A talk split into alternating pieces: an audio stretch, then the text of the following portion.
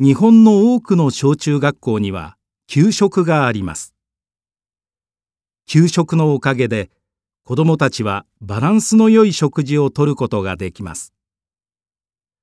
しかし給食の役割はそれだけではありません。子どもたちは給食を通じて食べ物の大切さや感謝の気持ちみんなで食事をする楽しさを学びます。